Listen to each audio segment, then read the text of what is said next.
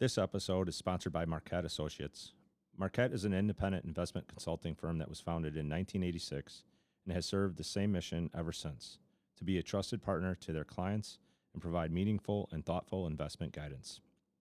They've worked with dozens of public organizations in Illinois, and as of December 31st, 2020, that includes 20 firefighter funds across the state, as well as the new Consolidated Firefighters Pension Investment Fund. Marquette is headquartered in Chicago, and we're grateful for their support of the podcast. You can learn more about Marquette on their website at marquetteassociates.com. This is not an endorsement of Marquette's services.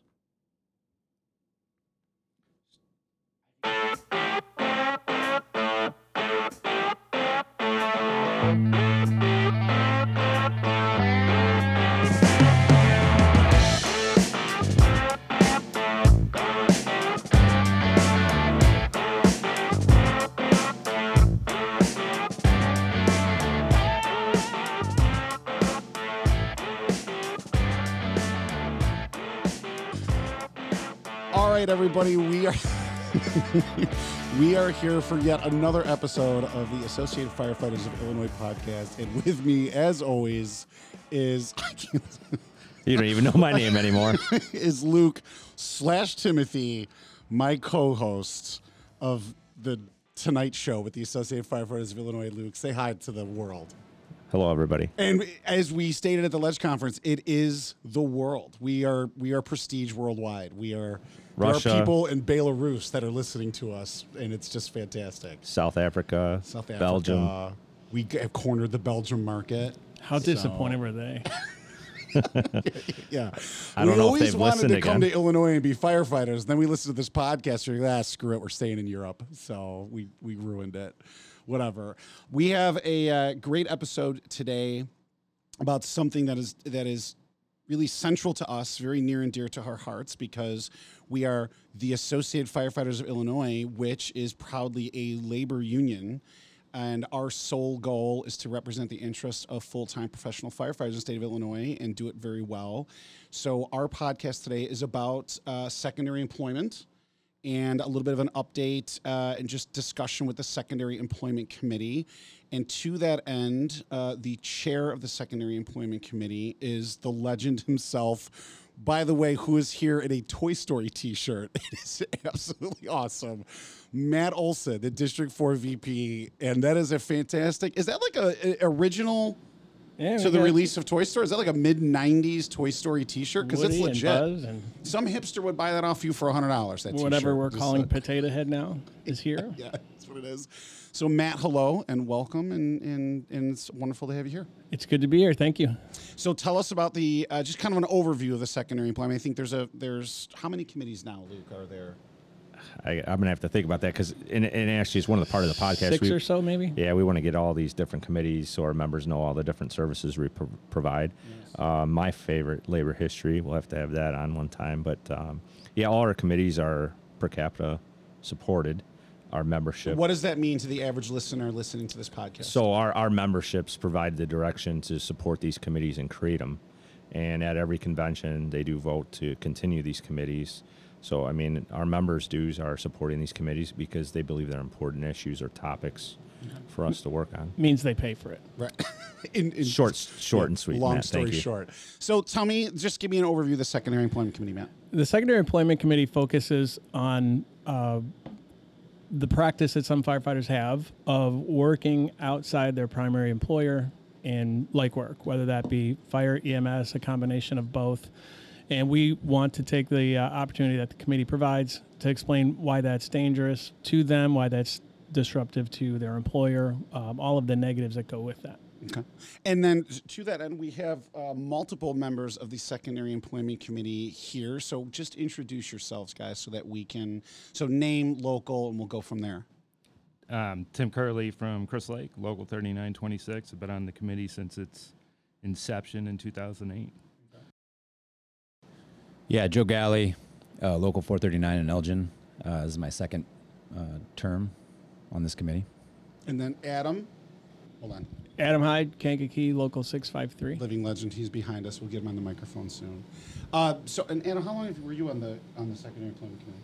Uh, this is my third year. third year on the secondary employment committee. So what do you, what do you what do we do? Are we going out to locals? How does it how does that handle? Yeah, uh, basically in 2010, after two years of investigating the issue and trying to decide what the problem was, how how we get the message out, in 2010 we started going around to locals that invited us to tell our story and and. Uh, And educate the membership on secondary employment. Yep, and, and to let them know in a less than aggressive way uh, the dangers that we see associated with them. So to that end, though, I I know that we were talking beforehand before we started recording, and, and again, tell me if I'm wrong, but I, I really had like two different lines of issue, two different issues really. One is the injury aspect, right, and the second is the kind of the bargaining aspect or the wages, hours, and working conditions of employment. And I'm really happy you guys are because secondary employment means a lot to me because as a union lawyer and a member of Local 506 we are professional full-time firefighters in my personal opinion every time we work secondary employment for a non-union department we are hurting ourselves as professional union firefighters. I do truly believe that. I've always said i may tell you something you don't want to hear but i'll never lie to you. Uh, so i'm very happy because our core business is making sure that we have a seat at the table, that we are treated as professionals, and that we have the professional rights that are due to us because of how hard our ancestors have worked, right? So, Elgin's contract, which is a good contract, did not, or maybe it did. Let me just ask you a question. Did Elgin's CBA magically fall out of the sky like these 15 oh wait these 10 10 commandments did it magically fall out of the sky or how many decades would you say it took to get elgin's contract or crystal lake's contract or kankakees or berwyn's or bolingbrook's or DeKalb's, or local twos i would say it's been a number of years No, you're exactly right. You know, and like you, in 2010, when I first heard the committee's first report in uh, the Crowne Plaza in Springfield, um, they were really pushing hard on that bargaining side. You know, the job you do for another department is kind of the measure of what you're saying you're worth. it's the market rate And it was a, you said that wasn't very aggressive, but I'll tell you that it was fairly blunt. And that actually resonated well with me. Um, but over time, since I've been on the committee, what I'm really proud of the work we're doing on it is we've evolved with the messaging that's important today. And that is uh, making it clear because it's an emotional topic for a lot of these guys, right? I mean, Sure. guys guys are emotionally tied to their other job because I- maybe they I maybe they started there. That's where their roots are. It's where they also coach soccer or football and whatever else. They want to be a part of their community or whatever. However, um, we're able to take what we know that's uh, the hot topic of today because it's so real, and that's with pensions and our disability. And um, I know I can speak for Elgin, but our our disability hearings are on the rise. Our injuries are on the rise. Our exposures on the rise. And as time has gone by, um, they're asking a lot of these questions. What are you doing on your day off? You know, they're they're digging deep into this. And the more exposure you have somewhere else, the more that's going to the proof of the burden of proof gets harder and harder on that. Well, on the pension end, the burden of proof is on the applicant to prove your entitlement to a disability pension. There's, I mean, that's just the law. I, I represent a ton of those funds. Um, so to that end, and I guess we can. I wanted to talk about both different, you know, just obviously the bargaining process and the market. Um, you know, I I was in the city council meeting for a South Cook County suburban department where the city council pointed out where everybody works secondary employment and what those wages are. I was th- I was there in the room in 2010. Uh, but to that end, I want we could talk about the pension stuff first.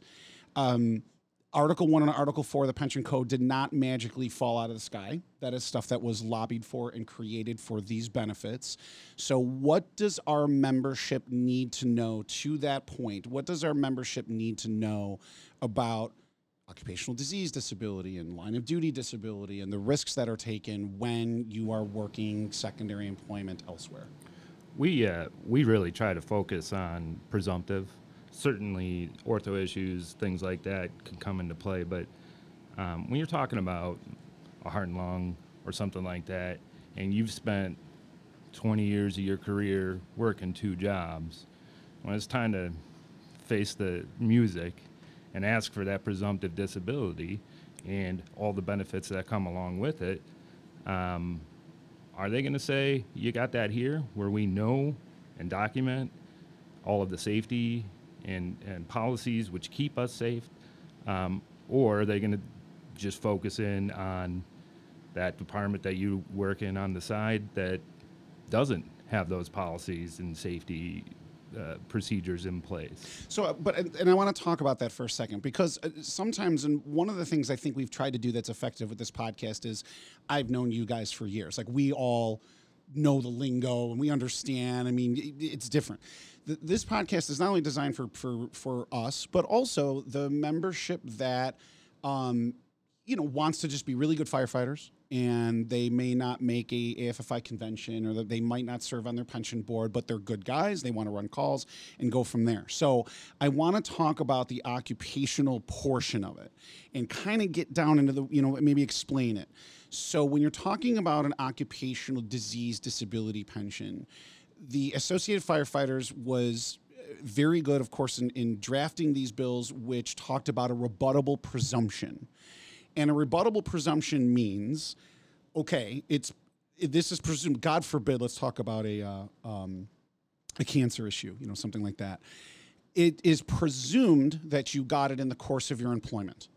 Okay, so God forbid we have one guy from our local. However, it is a rebuttable presumption, which means that there is a party or entity that could show that while it's presumed that it happened in the course of your employment with your department, it is possible that you could have gotten this exposure or this cancer from somewhere else. This is very general layman's terms, but that is the idea of a rebuttable presumption.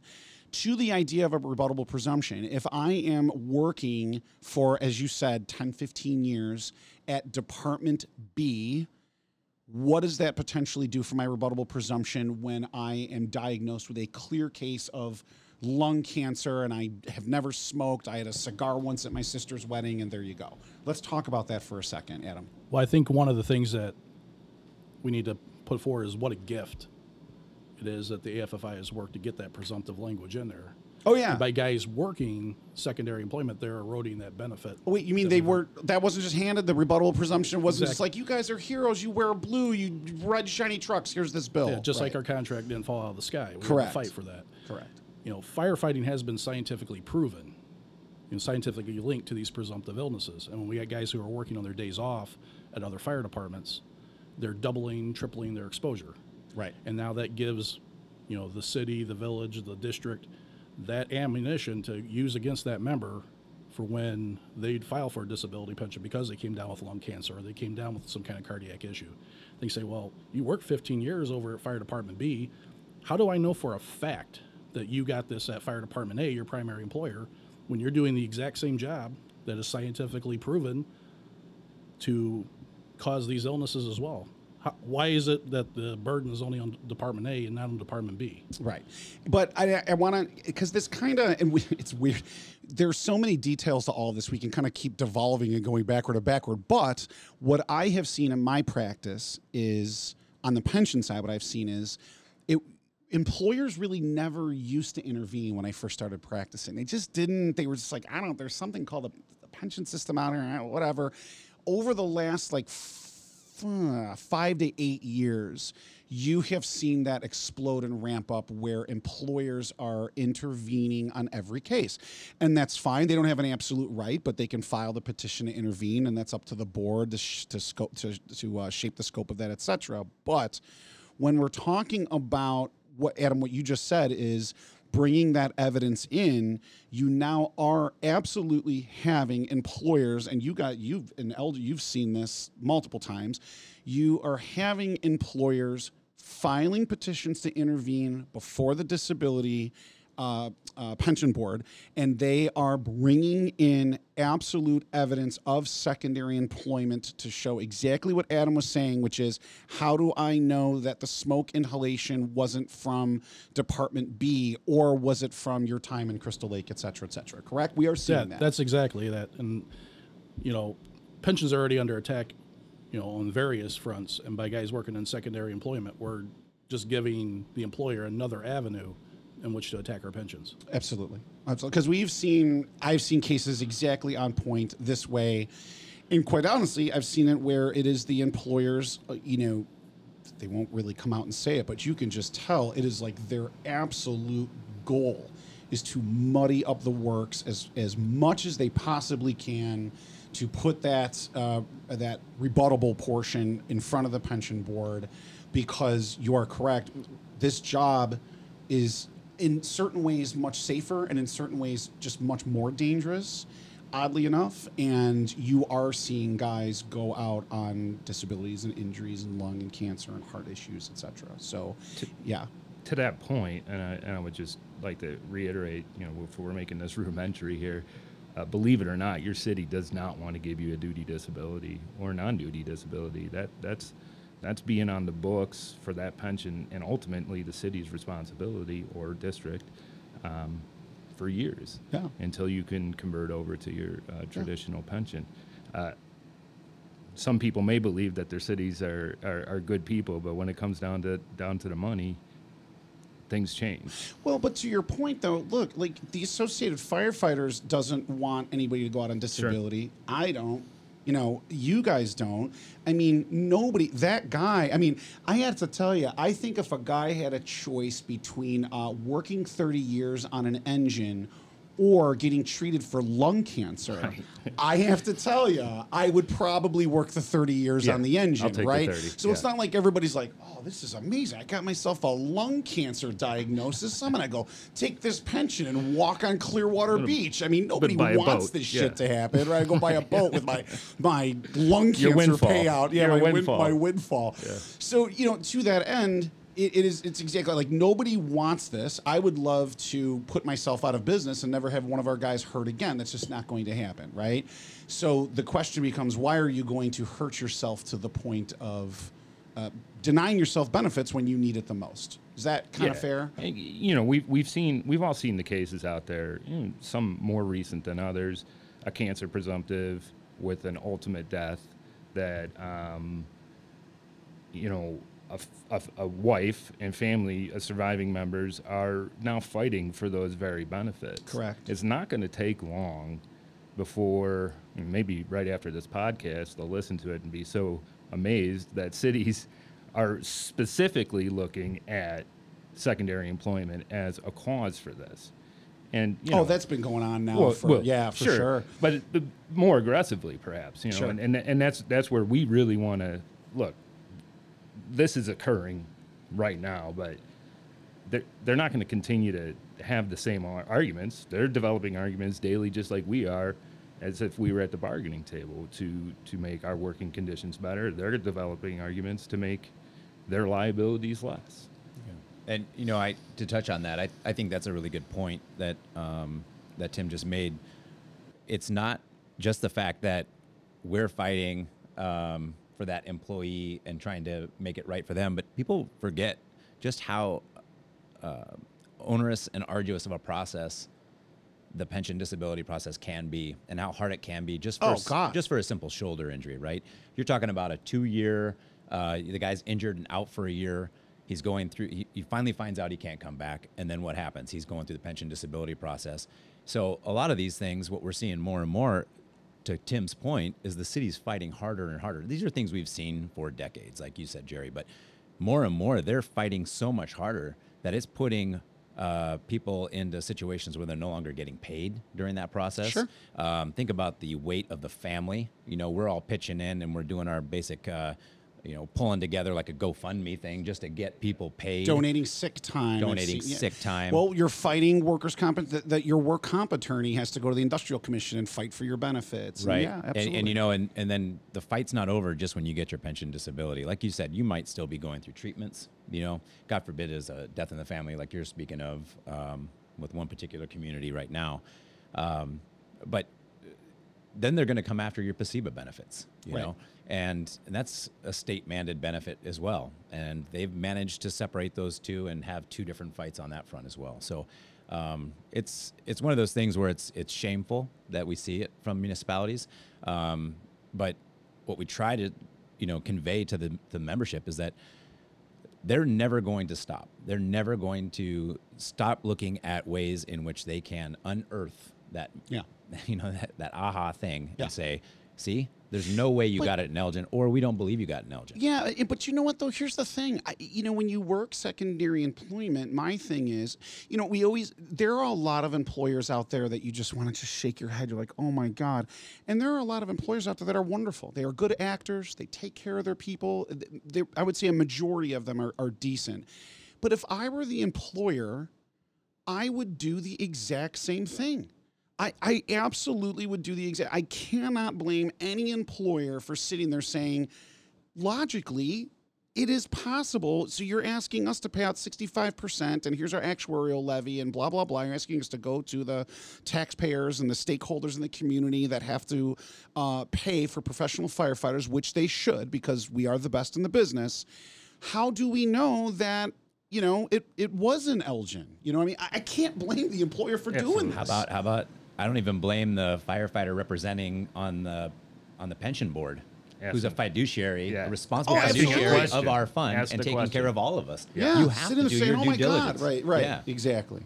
and then even, I'm sorry, you're going to say. Oh, I, I was. Just, I just wanted to add to that point is that you know, it's it's not going to be long before we start seeing these pension boards be a little bit more savvy, and we're seeing questions already being asked. But it it might be the active guy right next to you that's on that board who votes no on your duty disability because Yes. he knows you've been spending every other day part time on the on the um, on the department next to us. So uh, absolutely, that's that that pension board is going to come and it'll be a terrible moment for that individual, surely, and uh, but for that department. Because I tell all my board, Hunter, I, here's what I say. You know, it's it is it, the, pension boards are like a weird area, right? So, I- I don't care if you are a a you know Marxist Leninist on your off days and you believe in like you know the the, the state means of production, or if you are a straight up like you know Ayn Rand you know libertarian. What it doesn't matter.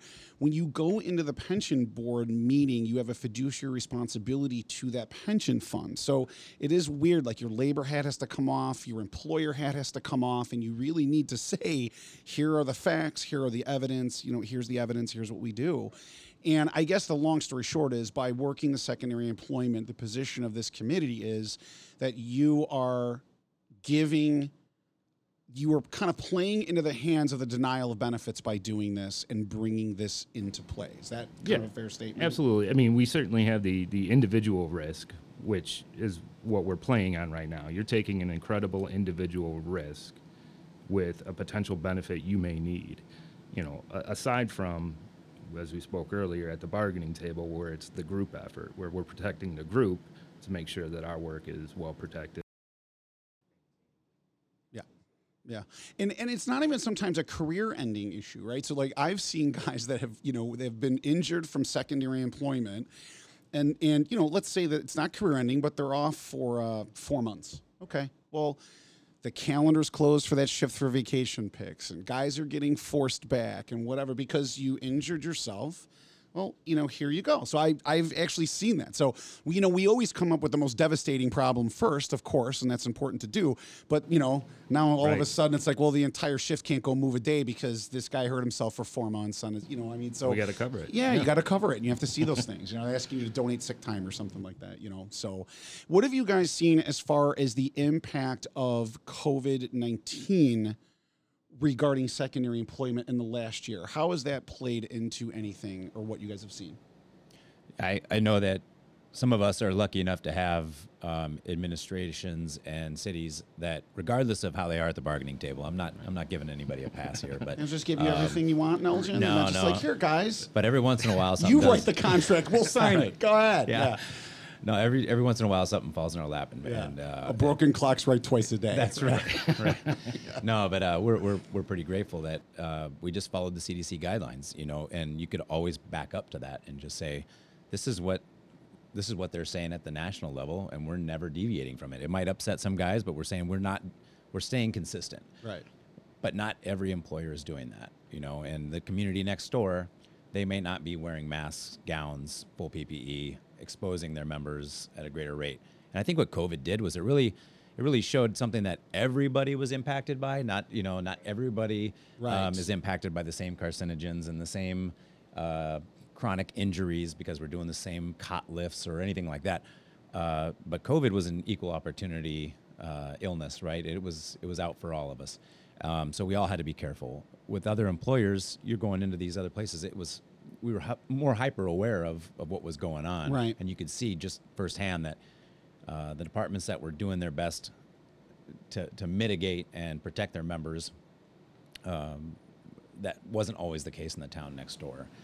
Well, and, and, and too early on, if you remember, all the, the shortages and BSI and all of that stuff, some of those other departments didn't even have, PPE and or, yeah, yeah. eye protection. all Everybody all of a sudden was Right. scrambling around and, and, yeah, N95 masks were going for I think like fifteen million dollars a piece on Right. eBay. I, I'm not, Yeah, yeah. something like yeah, or one I'm Bitcoin. Terrible with, yeah, I'm I think terrible, one Bitcoin right, at one this. Bitcoin. the- yeah. Well, did you guys see um, primary employers um, actually being more assertive in stopping secondary employment because of COVID? I I knew of examples of, uh, of that. Is that something that you guys saw as well, or no? In Elgin, uh, we were lucky enough to get it in our contract um, the previous term. Yes. And so uh, everybody that had a secondary employment job had We're ceased out. doing it. Um, so, un- I mean, fortunately for us, um, that wasn't something that we had to really be too concerned with. I saw employers, uh, primary employers, banning secondary employment for you know like work.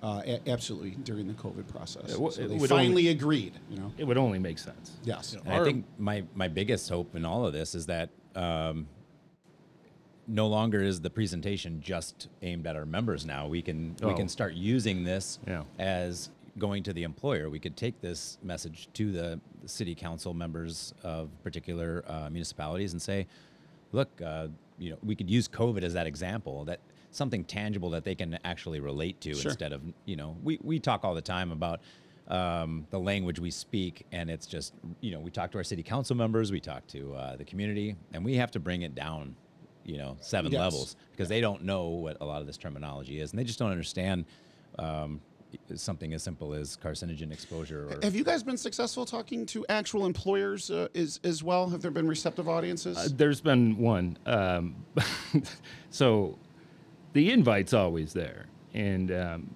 part of it is is how we want to navigate with the local. We we've kind of left this onus on the local. If the local wants us to come and speak to a a council or a district board, we- we're happy to do so, and we have a presentation developed for them. Um, not all locals want us to obviously speak to their Yeah. employers in that manner, uh, but we would, if you're out there listening, I don't know, probably not in Belarus or wherever it is, but uh, you know, if you're in Illinois, we'd be happy to come speak to your employers. Did you see? that. But side note, because it's just amazing. Did you see what the president of Belarus did Yeah. yesterday? Amazing. It was amazing. he wanted so just for everybody who's out there who didn't like watch the news on Sunday and they were watching my beloved White Sox blow yet another game against the Yankees. The president of Belarus sent up a fighter plane to make a passenger jet land because there was a journalist he wanted to place in custody. I mean, right? That Insane. man was not fucking around. Let's be honest. like, like you He sent wasn't a fucking fighter around, yeah. plane. God damn, right? Jesus. Imagine the other passengers. Yeah, right? Like, Imagine you'll if just you're- shove them out the window. I Imagine don't. if you're the pilot. Now you're a fighter pilot. Like, do I get, do I shoot them down? Like, what, what if they ignore me? Do I like blow up this plane with a missile? Like, Right. whatever. Right? pretty, I'm pretty sure he's gonna get the next city manager job right? Yeah, for sure. so, so years from now, the new city manager in Elgin will be, yeah, like either the. oh yeah you gotta pull president of yeah you gotta pull something or- that big to to be able to- Yeah. Welcome aboard, Yeah. guys. Well, welcome aboard. Oh my God! What else do we Hi, need Rick. to talk? Yeah. What else do we? Yeah, yeah. if you're You- listening You ran the green zone for years, so you can now be the city manager in Kankakee. All right. What um what else did we t- do we need to discuss regarding? Oh, and there is the reporting. Requ- oh, it's actually two issues. I'm Yeah, sorry. well, yeah. first is um just for everybody who's out there that doesn't know, if your local wants, you guys will come to any union meeting and kind of give the spiel. There's a you know presentation, a whole kind of package that you guys do for any local throughout the state that would want that to happen, and they can contact you guys at any time. Is that correct? Yeah, um, and we've done dozens of them. Uh, with and, I- and I should say with great success. Um, many of those locals then went on to one of one of the, and this is probably uh, we, we should mention this. You know, people are like, great, it exists. What's the solution? Right. And our and our primary solution, the one that we really want people to focus on, is to have contract language which prohibits it. Yes. I have done that in multiple, but I actually just settled a couple contracts that had very similar. I just did two AFFI contracts in the last month, settled them that had language in there. And really what it did is it it, it was the only time that I like tier two, right? We don't tier two. Right, We don't, we don't yeah. you know, fire don't we don't eat our young. Uh, but it was the only time that I, I like tier two language, which basically said, here's the language that I did, uh, which was, you know, if you're a new hire, you can't work secondary employment. If you're a current, you can. And even if you're a current and you leave your current secondary employment, then you're done. You're or you can't go work yeah. for a second secondary employer. or The, something the like sunsets are the sunsets are the, the, the, the time frame sometimes people will put in there that'll say, okay, if you're engaged in it now by 2024. by this year, by this date, you have to you have to move away from it. Those are um, good things that help get good language in place, and sometimes you just have to play the game a little bit Yeah. to, to to allow people time. But but you guys have been successful in just in going to union meetings. Yeah. Kind of explaining to them what we're talking about, and it's actually nice to see the locals kind of got it. For my, they worked it out amongst themselves and realized this. Correct? A, little anecdote: um, we went to a local um, years ago. Now I don't know; it could have been uh, 1947, Right. But uh, it feels like it. The uh, we give the we give our spiel, and usually afterwards we'll hang around, and sometimes people will come talk to us, and sometimes people will come yell at us, Right. and sometimes nobody's got anything to say, and you're like, oh boy, we really made an impact here. Swing and a miss. Yeah, right. right? Yeah. How about those bears? Yeah, right. and then, uh, well, in this particular case, about four people came up pretty aggressive, like angry with me. I said, well, you know, we're, we're just trying to give you, here, here is the information. Choose to do with it what you want. We're not telling you how to, how to do this stuff. Fast forward about four years, same local. Uh, they asked us out again because they, were- they were seeing some success uh, two of those people that had angrily approached me in that first time came up to me, and this is where you know this is where you know you get all the good feels and all of that. Is they came up and they said, you know, I went home, I thought about it, and you guys were right, and I've left. And Wow. Yeah. It's very hard to get people to change their mind on those hot button. and, and that's happened more than once. Uh, this is a, a good example. This this town was, um, you know, this, it's the same old story. They're they're browning out a company. They're shutting down a company to bring a part-time auto aid department from next door to respond in that same district. You know, so they were and and they had guys working on that town That part time on that part-time yeah, department, coming in for their own browned out Yep. rig. Yeah, coming responding. What could possibly go right wrong? responding on on auto aid to one of their incidents. Um, that we really focused in on that and uh, i like telling that story because it happened. Yeah. this isn't made up. We're not you know you'll hear us talk hypothetical a lot. Um, we really don't like to you know point people out embarrass them or anything like that but i mean the, these things actually happen and it won't take long for for the astute listener to to figure out where, this- these things are occurring. Sure. and um, Well, there's certain pockets that AFFI Sure. that we all know what is going on. I mean, I don't think that anybody here is talking about, you know, central eastern Illinois in which there's a hundred miles of farmland in every direction. Like that's not we we can take these hypotheticals to the extreme. Right.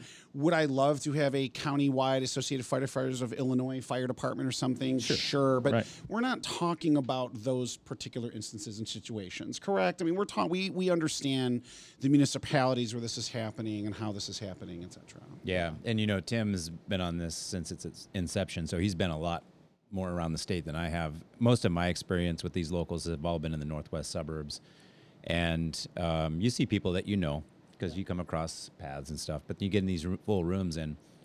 and like to use Tim's, you know, sometimes they get a little bit aggressive or upset about it and stuff. But um, you know, firefighters, they don't like being told what to do, right? I mean, they're- so but we all have oppositional defiance Right, disorder. right, All of us. Yeah, I get it. But in the end, um, I think what's what's pretty cool about this committee is that we're like, to use his words, we're just putting the information out there. It's it's a delicate balance. You're just trying to get the information relayed to them to say, this is the fact. You know, we we would appreciate it if you just listen and consider it, Um, because we're not trying to come at you and say you should do this or you need to do that. We're we're really trying to deliver it softly so that it soaks in over time, because that's what happens. I think more moreover than not is that you plant the seed, you leave, you come We- back later, and somebody says, some- Ear- Yeah. early on we, we, we really kind of made it a point is okay so maybe we won't reach the, the hardcore guy that's in that room right. but if i reach the other 10 firefighters and at the dinner table you know after they're eating you know and they're having family time at the dinner table when the conversation then comes up and it's from your partner. Your partner's like you know they had this to say over time, we, we felt like we were making soldiers, you know, like information soldiers that were going out to spread the message, and that We were has- like a good virus. right a good. We were if like you. COVID eighteen. Is it too soon? It was the good one. It's Yeah. Is it too COVID. soon? Wait, is, are COVID nineteen jokes? Is it too soon? "No, Shit. it's not." Right, yeah, yeah. Well, but I don't, you know, from the how do I put that? Like from the point of view of the hardcore person working secondary employment, look, you know, sure, if you know everybody likes another thirty, forty thousand dollars that you're making on your off time. Like I, I, I under, there, you know, I, I kind of under, I, not that I understand. I mean, I get it, but what what I'm tr- what we're I guess what we're trying to say, and I want to put words in your mouth, but what we're trying to say is is that there is an overall global issue that is greater than you individually of what we're trying to do and what we're trying to Unionism. achieve. And that exactly is unionism. And it would be shocking to me if we took any other position but the one we're taking. Like I get it. Not everybody, you know, is going to be an attorney on their off days. I get it. You want to make money and I understand. I try to bill Kankakee as much as possible all day long, every moment of every day. Right. Thinking about Kankakee, billing them. There you go. David Moy loves it. But you know, you want to you you know, th- that's the position is that if the Associated Firefighters did not take the position of there is something bigger than you individually and what we're trying to do, there would be something wrong. Correct? Well, there's no other profession that is union that would let their personnel work for a competitor, that would let them work for the wages, you know, lesser wages, Yeah. as a union member. Oh, you mean the operating engineers don't sit there and say, "Yeah, no problem." Yeah, go work for 15 bucks an go hour. Work for the yeah, correct. Yeah, they, correct. it's it's about protecting the benefits. It's about protecting the wages. Right. All those things that we've fought for and won in negotiations. Yes, and that that is the part. I and I I think obviously the I think the approach taken is right, but that is also the part that is is hard. Is that you know I'm I'm I'm I'm going into a room bargaining for a bargaining unit, talking about how professional they are, which they are, how the the hazards, how this is an unprecedented set of working conditions the last several years that our guys are dealing with and are involved in are seeing on the street every day. And then, you know, you've got several members that are, yeah, I'll do this for, you know, 12 bucks an hour and hang out the firehouse. And it, it's it's hard. It's a hard pill to to to swallow. you know? Well, there's a lot of other issues involving it as well. Like one of the biggest issues is staffing, and we'll have the members tell us how we need to increase our staffing, which obviously we do. Every department needs to increase their Absolutely. staffing. But then they'll turn around on their days off and go work for a department that's Two man engine. even less staff than their full-time Correct. employer. Correct. A- And it's they're cutting our legs out, kind of going into what we're talking about with bargaining. It's how can you defend your position that when I work for Department A, I need to have a four-man engine, but on my days off at Department B, I can write a two-man, Two man, engine. yeah. Well, ghost pump, no problem. Right. Yeah, we just set it and forget it. Yeah, you know what I mean. It's like, wait, what are you, what are you talking about? And those are good discussions to have because that's, I mean, s- sorry, I don't want to piss anybody off, but these are that that's the truth. I mean, what are you gonna do, right? You'll, know? you'll see too, and and this kind of goes back to the a bit of the discussion we were having earlier. Um, you'll see too a lot of on these part-time departments. They, it, it's a different atmosphere, right? I mean, the policy and procedure manual's got dust on it, and it has been picked up in a decade. Because the chief of that department needs to make these guys happy so that they stick around.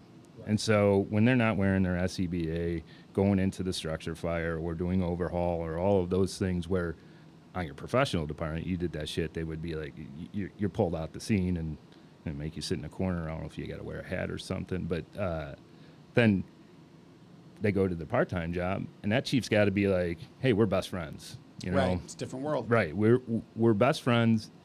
Please come back to work. Because they can now barely staff. Right. And, and we're seeing we're seeing more of that, and I'd like to think uh, partially because of the work we've done, um, that it's being more and more difficult for them to get at least professional firefighters to come in and do and do the part time work. So um, that that goes to that point of this this this idea of occupational disease, the presumptives, rebuttable presumptives. Um, why you may have a chance of greater exposure on that part-time department. Sure. And there are the, there was the new, uh, well, not new now. I think a couple years old, where there was the reporting requirements, uh, which goes towards the the, the pension end. Um, I actually did have this for one of my pension funds, where Department B is now required by law to certify the number of hours. You have to certify your injury within 96 hours. You have to report back to your primary department. And I have had those records appear in pension board disability cases uh, where you worked X number of hours or you injured yourself here, you know, et cetera. And I actually have had individuals, forget about the, the, the disability portion, I've had discipline cases where I actually did have an individual that worked at Department B, injured themselves, did not timely report to Department A, was using sick time.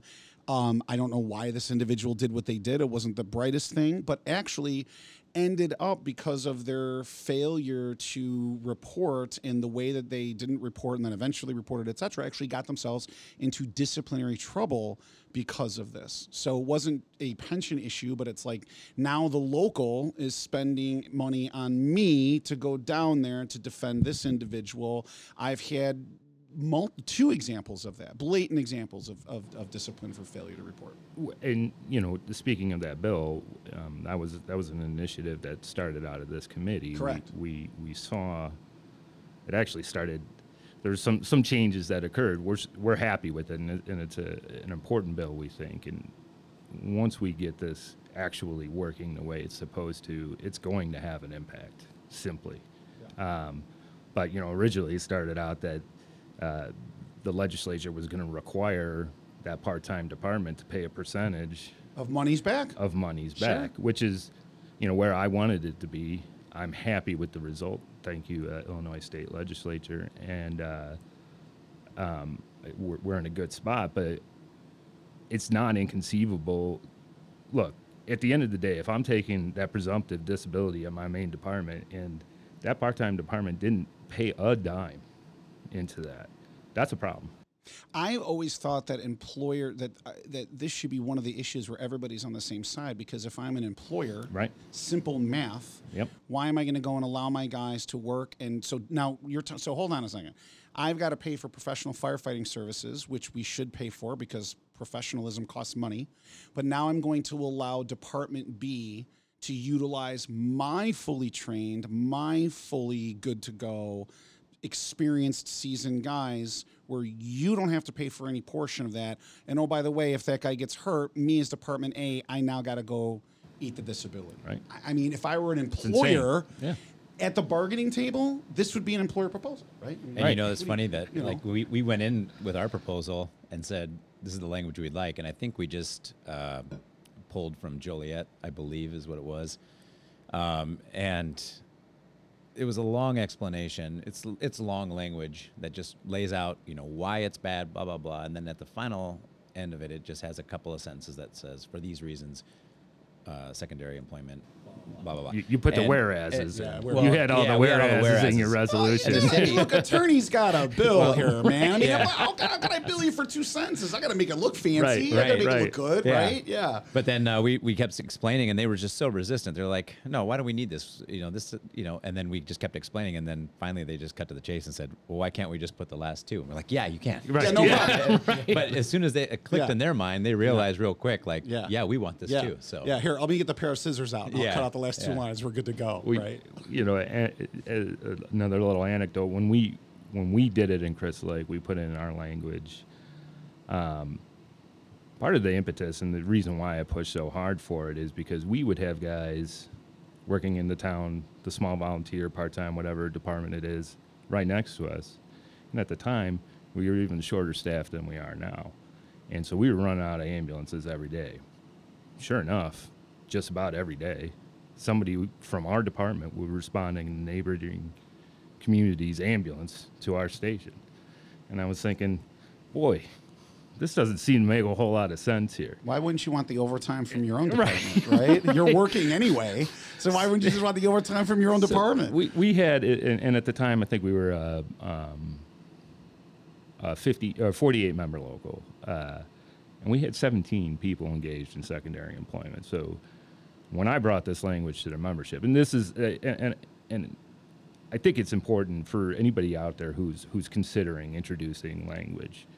Um, in the short term, you're going to lose friends. You know, especially if if you're if you're affecting their side gig, right? Um, I will say this: we did that. We had we ended up with this is nuts. we had in that same contract four percent over four years every year for four years, and I still had 17 no votes. I mean, this is how convoluted these things so you got. got so you got 16 percent over Yeah. four years. Well, compounded, of course. so it was a little of bit more than right. sixteen Yeah, of percent, right? course, right, right. We're all of us math majors Right, out there, yeah. and you still had no votes. we had no votes. Um, but that's that's that's where it kind of opened my eyes, and I said, well, clearly we're looking at this problem in the wrong way, and we need to reach out to these people uh, um, differently. And so since then, I, I, I will say that those people that were angry at me, I mean, lawsuits, threatened, I mean, like wishing harm on my children, it was it, it was pretty dirty. Uh, well. I'm not going to run for the foreign fire tax board. yeah, right, right, yeah. Let, us Yeah. not get into that right now. huh? Sure. we could have a whole podcast. yeah, we could. Crystal Lake well, Foreign Fire hey, Tax uh, issue. I, I'll, I'll come back anytime. We could talk. We got hours on that Yeah. one. Um, but I, I will say this, and to those that are afraid to make the jump uh, on their negotiating committees to do this, years later now, all of those people that were affected, especially the ones most affected, have come to me and said, "Thank you for my time back." I got to coach football. I got to coach soccer. I got to coach baseball. And you were right, you know, as I normally am.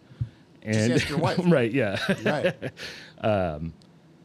that this would individually have a great impact, aside from the impact that it had on our local and, and strengthening our, our union. Um, the individual benefit of them leaving that work was was Was good. Was good, yeah.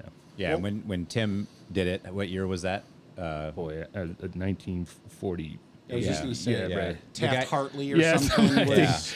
It was it was a time when you know guys were a lot more hot about it, and the Oh, sure. education wasn't there, right? We didn't Yeah. have a lot of the knowledge we have now, and now Yeah. we have built with this committee over time. They were burning bigger- effigies. Uh, Well, just, I mean, yeah. this was. Yeah, but right, the it only was- thing they knew was you were taking money out of my Right. kids' mouths, right? That's the only thing that it. they could compute, even though they were probably just feeding their ego. The overtime at your own job would be far more. Mm. Uh, Correct. They had to buy a 25 foot boat instead Right. of the 32 foot. You know? but but over time, what, what this committee has established is it's not just about that. It's about the presumptive laws. It's about the harm that you're putting your family through when you go through the pension disability sure. process, win, lose, or draw. But now that's something that everybody can actually look at and come to a reasonable. ex- When I got to put it in my my contract, I prepared myself for a curly like Beating. you know, beating. Yeah, and um, to my surprise, I even had some guys, twenty year guys, come up and say, "All right, uh, when's it in effect? I'll just I'll stop I'll just now." stop, and and Yeah. they were really cordial about it. Some some of the younger guys were a little upset, but you know they're the ones that are invincible, right? Right. you- all of us at age twenty five to thirty are. But the but the younger guys, what I've noticed in my career, my practice, is that the younger guys aren't as. Um, I mean, it's not their fault because they're just happen to be younger, but they don't also understand the battles and fights and things that happen. Oh, sure. You know that sometimes I do think that our guys have think that the contracts fell out of the sky and go from there. So it is the younger guys who also need to be seasoned a little bit into why we're you know the, the history behind everything. Absolutely, is- and that's is- why you know well. Luke's work in the uh, labor history committee is important. Um, you know, It's all kind of connected. Yep, it really is. it's I like mean, a- it, it didn't happen overnight, as you said, and you know, a lot of people will who, who are disengaged from the local and the local activities don't really understand that.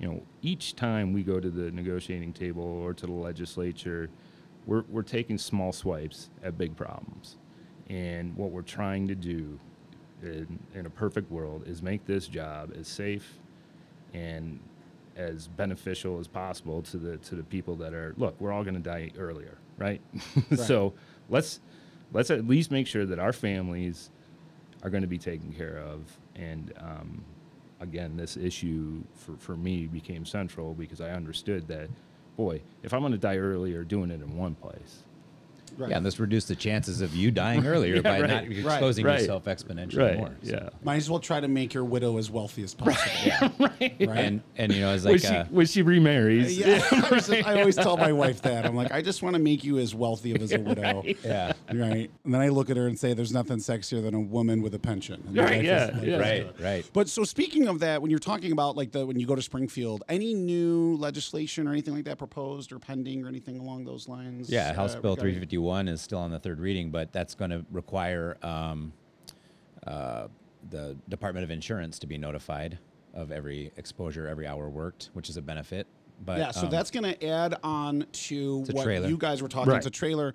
So now Department B not only is going to have to report back hours worked and injuries to Department A, but also to the Department of Insurance for like a data, like a tracking, Yeah. like something yeah, like that. and you know, So to that point, you know, uh, one of the notes that uh, the legend behind you just just pointed out. the man, that- the myth, Yeah, Mr. Toy Story himself. mr toys uh, you know, he mentioned that uh, none of the members are losing rights, union rights through all this. In fact, we're bolstering those rights. Correct. You know, Yeah. and and the best thing about like this trailer bill in 351 is n- no uh, nobody's losing anything. They're only gaining. You know, it's only it's only making things a lot more solid. Yeah. you know, building the foundation. I think the approach is great. I mean, I, I think it is it's a lot easier to be aggressive and more of like the hammer.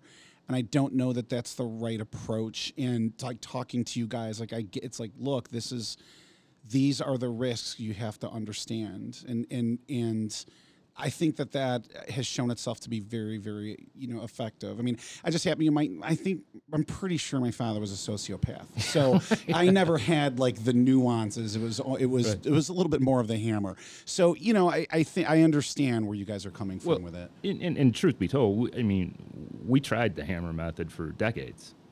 You know, I- People aren't going to respond to that. well, you know, right. if you Yeah, recall, just not going to respond. convention floor would just become. Fist unraveled. and, yeah, You yeah. know, we'd have- choking each other with microphone cords. We'd have Flanagan out there, you know, with I couldn't understand a goddamn thing he said, but you know, the And- and more that's on a good day. right? Right, so day. the more angry he got, the more the brogue came out, and uh, you know, it was entertaining, and I loved every bit of it. But at the end of the day, there was nobody that left that room and said, you know what, he was fucking right.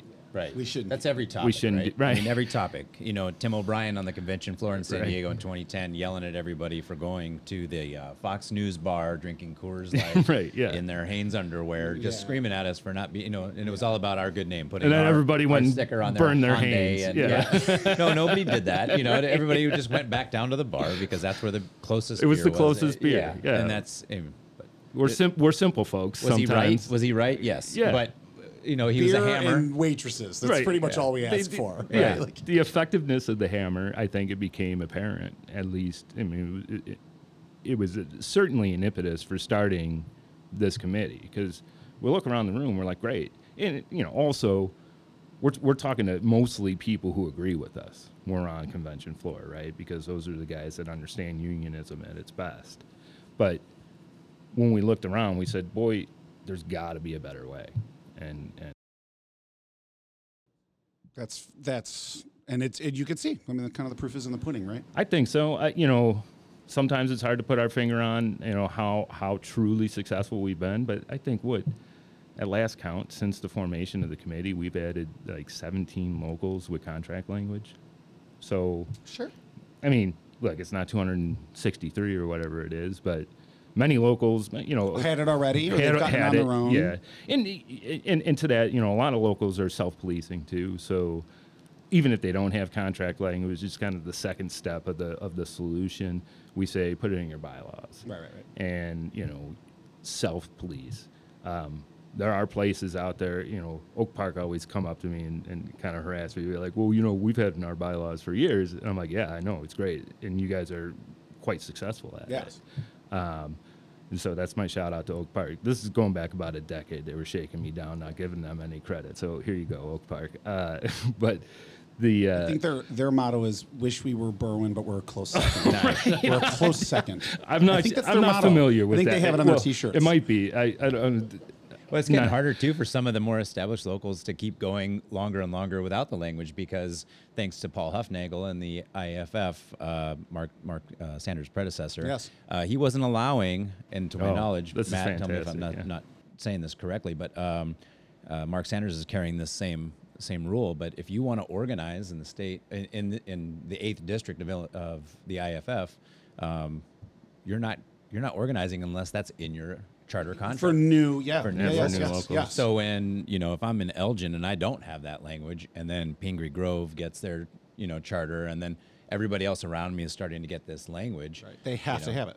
It looks pretty. Yeah, you sorry guys had to catch up, You yeah. know, we've you know yeah we're one of the AFFI charter locals, and we don't even have the la- language. So it, it made sense that if we're going to, uh, y- you know, be an established local in the area, at least at least have language that's important to to the AFFI and the IAFF. awesome. Yeah. And it So- wasn't. It, it wasn't a huge problem by you, but you still, you know, put up or shut up, right? You know, put your Yeah, I mean, it was enough mouth of one. Yeah, Yeah. yeah, like anywhere. Right. So, Well, I think we're coming in. Then we're coming coming up on the uh, on the hour mark. can, and can I just bring up one? one Yeah, last thing? absolutely. And I think this is important for the listeners because this is like the 312th episode, or I, I, Four- we, like we're even. 1400, I so don't know. yeah. so many. We now. come up with numbers. I'm telling you, Chuck gets if it's not, he wants them numbered. It's, it's Well, and they're in Roman numerals, so it's hard to tell which one it is because I don't. Right. Yeah. I gotta look at. I this, gotta. this episode is the square root of pi. Yeah. But usually when things devolve, I don't think everybody talks about that shelf that I just noticed. yeah, That over the, the whiskey shit. That's But- the whiskey shelf. Yeah. But I think what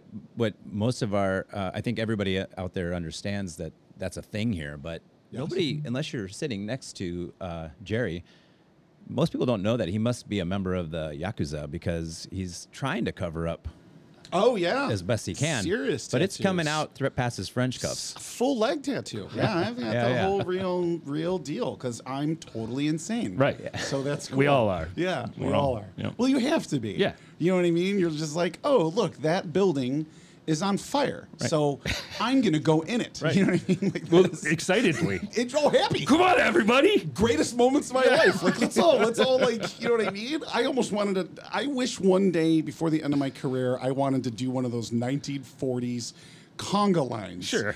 Into the burning building, and I want to film it, and I want to put it on YouTube and Right. see what happens. Yeah. Like, right? Like, what you should You'll not probably do. get a billion views. Yeah, exactly. The conga line Yeah. into a burning on air, right? Everybody holding a pike pole or something, and just conga line right into the. You know, you might have to represent a few people after Exactly. that. Maybe but- the. Carmen Miranda fruit thing on my head. Yeah, and just oh God! Thank you very much. This was um, something that is near and dear to my heart, and I guess what the Secondary Employment Committee is asking you to do uh, is at least is to is to listen to what they have to say. Think about it logically and uh, and come to your own conclusions. If I were a betting man, I would say that's where we're at. Have us out. I, I mean, look, it, it, it costs you minor capital with your membership, really mostly nothing. Um, maybe a, a, a screaming match here or there just to have us out and listen. And also, like we said earlier, if you want your employer to hear us, we'll, we'll be happy to do that also. Fantastic. Matt, before we leave, anything that we're missing or any last issue? The- Oh man, we got two thumbs up. That we were gonna end on the uh, Matt Olson two thumbs up there, so that was pretty cool. So thank you guys very much for coming out. This was absolutely fantastic, and uh, we'll see everybody next time. Again, um, anybody has uh, show ideas or different things that they want us to talk about, please get a hold of Luke slash Timothy or myself. And we really appreciate you guys coming out. We'll have you guys back out again to kind of update us on where you're at, and we'll go from there. Thanks for having us. Thanks, Jared. Yeah, absolutely.